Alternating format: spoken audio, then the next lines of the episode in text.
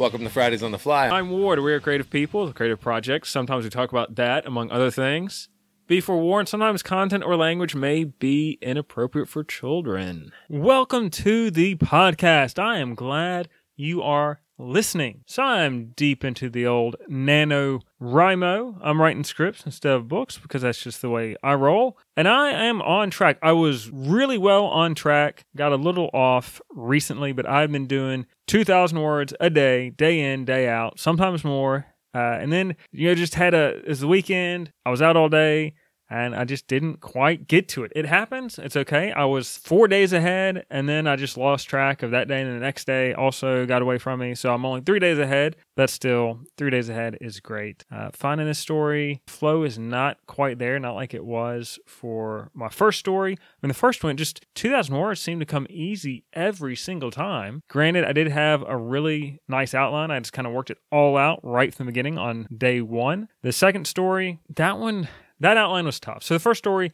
it was I think I said this on one of the previous episodes. It was it's kind of focused with a natural disaster. You're at a relief camp, you know, things go bad quickly. It's kind of it's kind of that type thing. And I worked out the entire outline on day 1 and I followed that outline pretty closely. Of course, things always change, but I had that outline as a backup. And you know, it's funny writing I mean that, that I'm done with that first script. It came out really nice. You know, just I've done this enough to where I kind of know. All right, I'm about halfway through here.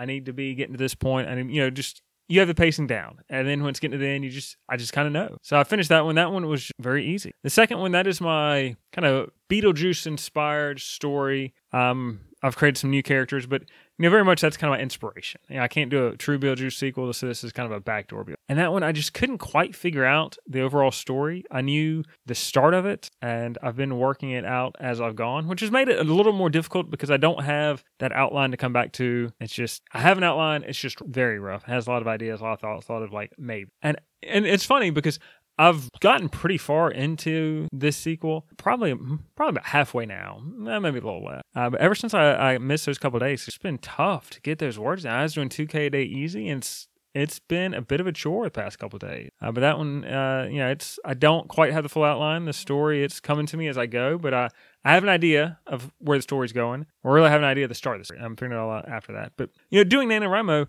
it really it doesn't feel all that much different from building a costume. When I was building the Wild Hunt King, I see the reference photos. I kind of know what I'm after. And it's like, all right, how do I get to that point? What do I need to do to get there? And with writing, it's very much, I know where I want to go. What do I do to get there? I need this character at this point. Wh- how do I get him from here to that point? And it is, it's just, you know, it's building in a different medium, building with words instead of with a physical object. Uh, but it just, it struck me as I was writing how it is, it feels very similar.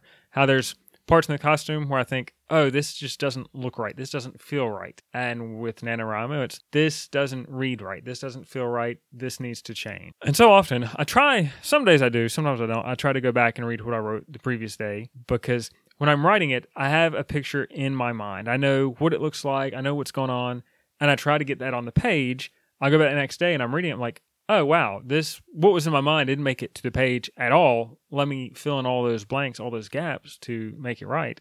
And sometimes I don't do that just for whatever reason. You know, this is very much a do what you feel type thing. But NaNoWriMo is going well. Uh, I am I'm well I'm I'm ahead of the schedule, so that's great. Because the end of the month, I mean, with things and everything going on, it always it can be a bit difficult get those words. And I'm trying to get back to like I missed, man, I missed a day. So I even the days I missed, and I didn't want to lose my streak of writing every day. So even the days I didn't, I kind of missed. I still wrote, you know, like a couple hundred words just because I wanted to put something on the page. I hated to completely miss it. You know, I want to, I want to continue keep putting words down. Uh, but yeah, there's something like I put down like a hundred, couple hundred words, and the next day it's like a thousand. And I've been doing two thousand back. And I think I did look at my Blazer project for a minute, just because I, you know, I put on hold for Halloween, and I'd I'd like the, the, day before October started, I'd put a battery in it. Battery's dead, and as Dad tried to see if just with a fuel pump prime, if I turned the and so afterwards, after Halloween was over, uh, had gotten a fresher battery, not a new battery, but a fresher battery. I turned the key, and interior lights came on, you know, exterior lights came on. Gauge cluster did not come on, which is, I mean, who knows what's going. I'm going to have to pull the dash out and I think try to track down what's going on there because the radio goes in and out. So there's something going on. I have to imagine it's behind the dash. I don't. But I realized that at that point, uh, you know, the, the, see, the, I did not hear the pump prime and I went ahead and like turned the key, to see if it would turn over. I didn't really think it would, and it didn't. And I'm glad it didn't because one, I meant to change the oil. I had not. You know, it needs some fresh oil. Oil in there is at least five years old. Oil breaks down, so it's not going to give it the full lubrication it needs. And yeah, I'd like this thing to hang on for a little bit. I did not put any gas in the tank, so I mean, the fuel the fuel pump will prime without any gas in the tank, but uh, you know, it's possible I didn't hear it. I doubt it, but it's possible. Uh, and I checked the little tank I had hooked up to it, and there's no gas in it. Well, of course, there wasn't gas. I missed a few things. You know, taking that month off, just kind of forgot where I was on some aspects of it. Uh, but when I did turn the key, it didn't turn over at all, and it really did done something. Uh, but you know, I turned the key once, and then the next day I was, oh wow, there are a couple things I didn't do. So I need to, I want to turn the key again with some gas in the tank. I've changed the will fuel pump prime. Is there any gas? And you know, even if the vehicle doesn't turn over, am I hearing a relay? Am I hearing indicate something is happening? Uh, but man, you know, I put the Blazer in timeout because it didn't didn't do anything. The dash dash didn't light up. Didn't hear the fuel pump prime. But it, you know, it's possible maybe it primed quietly. I don't know. I you know part of that was I didn't hear it and I didn't see any gas in the tank. There's no gas no gas in my little temporary tank to see because I have the supply line just pumped to a gas tank. I wanted to see if it was pumping. Didn't have any gas. You know, I may have maybe it's pumping. Maybe it is. I'm hoping. I did undertake a small project. Uh, and this will be my YouTube channel. And it, it seems almost what's the point of doing this project? Uh, it was just a refrigerator shelf. It, you know what? There's shelves in my refrigerator. I'm gonna stack them and fill them as much as possible. And because of that, these things are plastic. They break. It happened. And I put, I'm gonna put this on my channel just because this kind of repair is a lot more typical for the average person. Like if somebody's looking like, hey, how do I repair this? And it's not like it's just this refrigerator shelf. I mean, it's a very common type of repair. And this plastic is cracked. So in my how-to, I just walk through. You know, you need to strap it. You need to put some some metal strapping to prevent the split in the plastic from spreading. Uh, and yeah, I've done this type of repair so many different times because it applies to so many different things. I mean, there's plastic everywhere in the world. It's going to crack, it's going to split. How do you reinforce it? How do you fix it? How do you go on? Because I don't know if you could buy a replacement shelf for my refrigerator, but I probably don't want to pay for it or the price they'd be charging. And you know, with a couple screws and a couple strips of metal, got this shelf rocking and rolling. And you know, once I did it, uh, I tried to account for how it would fit in the refrigerator, and I did make one lapse in judgment, like the way it was kind of like it's almost like a French cleat type thing. And so the way the strap goes, it has to the way I had to have the strap go to repair the crack and where the crack was, it made it where it wouldn't quite fit over this cleat because the strap made it a little bit tighter. So I just did a little bit slicing and dicing, but uh, it's just it's just a concept, an idea that will if you watch this video, you can apply it to so many different projects, and it's just it's very easy like that. And that's really, uh, I don't know, man. I need, you know, I feel the pull to get back to projects when I'm not working on something, when I'm not in the shop. I feel like, oh man, I just, I don't know, I feel the need to be productive. Uh, you know, even if I wasn't making videos, even if I wasn't doing anything with it, I still have always felt that pull to be in the shop, to be doing something, to be productive. It's just, it's the way it is. And I've not been doing much of that, but I've been filling that time, you know, when I'm not doing NaNoWriMo, I've been watching some movies. I didn't watch, I only watched one movie in October, so I've been trying to catch up because I really enjoy watching movies. So what have I been watching? Been watching a couple of good ones. I watched Papillon. This is a remake of, I believe, a 70s movie, and I have seen that 70s movie. I had forgotten I've seen it. From what I'm seeing, I did see it, but this is a remake, 2017, and I really enjoyed it much more than I thought. I mean, Prison Break movies, gosh, there's so many of them. You know, it's hard to, to tread new ground in that, but I really like Papillon. It is French for butterfly. The main character has a tattoo of a butterfly, and he's he's wrongfully imprisoned. I mean, he is a thief, but he is wrongfully imprisoned. And it's just, you can't help but root for somebody wrongfully in prison. You want them to escape. And this guy's just so dedicated to escaping that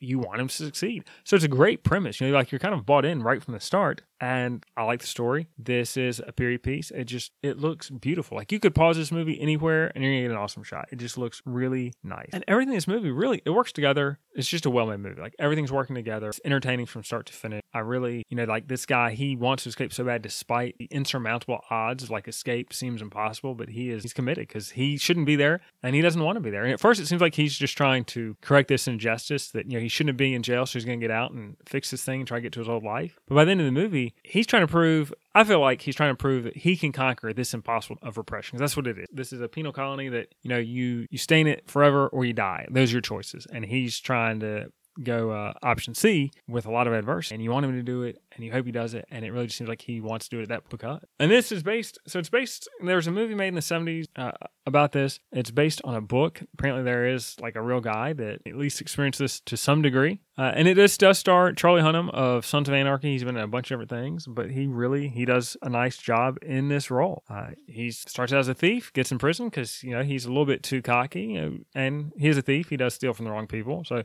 he got he was he went to jail for a crime, but not for the crime he actually did, for a, a different crime that had a much harsher sentence. Uh, I really enjoyed it. I mean, just like a really just great movie. And I was surprised I'd not heard about it because Charlie Hunnam's a fairly big actor, and I thought this was a really well done movie. And so I thought I would heard of it. I I had not heard of it at all. I don't even remember I was listening to a podcast and a podcast mentioned it. I can't even remember why, but I would definitely recommend Papillon. It was great. I'm surprised. I'm just surprised I hadn't heard about it. Before. I watched Crimes of the Future. This is Dave David Cronenberg, you know, and he's getting back to his body horror type roots. And I don't know. I mean, this is not a bad movie, but it's not easily digested. This movie really has a preoccupation with body horror and body manipulation, just kind of like this gross out. You know, we're going to show you like people reaching into body cavities and organ cavities, and uh, and, and the, the problem with that is this is actually the plot is about the evolution of the human species, about what we digest, how we digest, and we see this world through this performance artist who he operates on himself live, and he, he his body like creates these extra organs, so he operates on himself and removes, and that's his performance. He's kind of caught in the middle of all this stuff, where you have this group that wants to push this evolution and what the human species can be. You have another group that wants to hide it, and he's in the middle because you know he creates different organ things. Uh, and I don't know, but it'd be it's very easy to just describe this movie as a bunch of body horror without much of a plot, but it actually it does have an interesting plot but the movie itself ignores it, and that's unfortunate. I uh,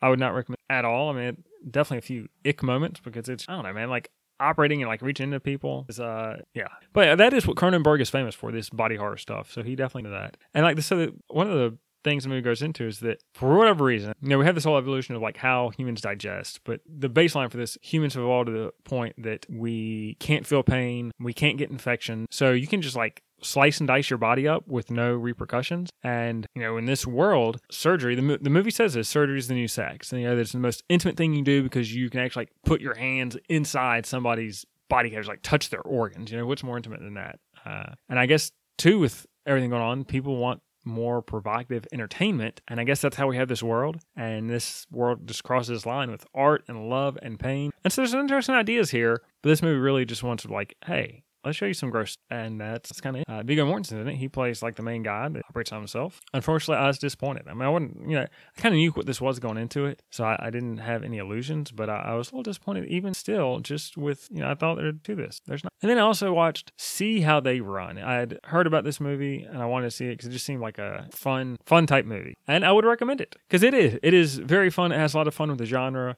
It pokes fun at typical tropes of the this. It's the whodunit genre. The dialogue I thought was very clever. Uh, I like the story structure. It managed to incorporate some aspects from the play it's depicting. So it's kind of you have this play that's in the movie, and this movie is doing some mirroring with the plot points that play. So I really like that, and I really just really like kind of the tone of this because uh, oh, I, I like the tone of this, just playful, fun, uh, energetic. But at the same time, the movie never seems as engaging as it should be. And I think I would get, I think the reason for that is that you've got the main character played by Sam Rockwell and Saoirse Ronan, and they are really fun characters. You know, you get a little bit of an idea of who they are, and but the supporting characters they just aren't as entertaining. And you know, I almost like can't even tell them apart. Like they're just so bland. And so I think the problem the movie has is you create these really two good characters when they're not on screen. I wish they were. And these characters you're putting on they just aren't as interesting. I mean, so while I would recommend this, I do feel it's a little bit of the movie's ideas was stronger than the result. Um, I think you the it's a fun concept. The movie just like doesn't quite get there. Like it could push it a little farther. Not say it's bad. I mean, I enjoyed it. I would definitely recommend it. But it just even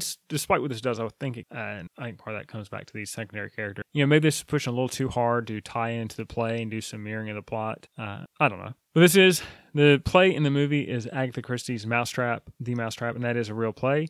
And that actually was the longest running play in London. It started in 1952 and it played in London until 20 20, and it only stopped them because of the COVID pandemic. But his longest running play, and I, I, enjoyed it. See how they run. It's a cool movie. Could do more, but you know what? Many movies could do. I was still working despite it. So this is a short one for you. That's all I got, man. I, I've covered all the ground I've wanted to cover. I will talk to you next time. This has been another rousing episode of Fridays on the Fly. Thanks for listening. I'm Ward. Go to our website, fridaysonthefly.com. From there, you can find everything episodes, iTunes links, Stitcher whatever you need from Fridays on Fly, you can find it there. So go there, check us out.